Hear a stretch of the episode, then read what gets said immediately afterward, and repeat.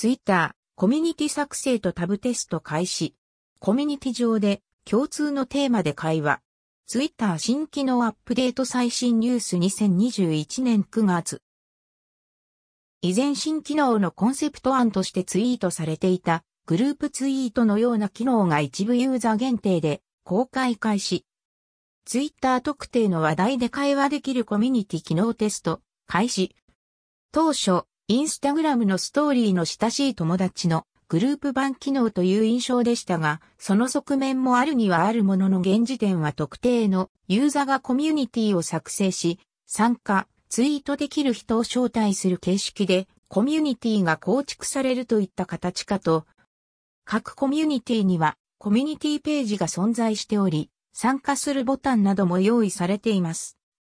コミュニティに参加したユーザーはツイートを投稿する際に参加中コミュニティを選択して対象コミュニティのみにツイートすることが可能といったことかと思います。ツイートの閲覧自体はコミュニティに参加していなくてもコミュニティページへ行けば見ることができるようです。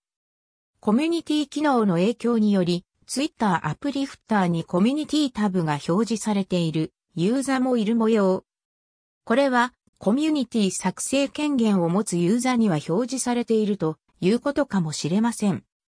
現時点全体的に曖昧な把握となっていますが、何か分かったら随時更新予定です。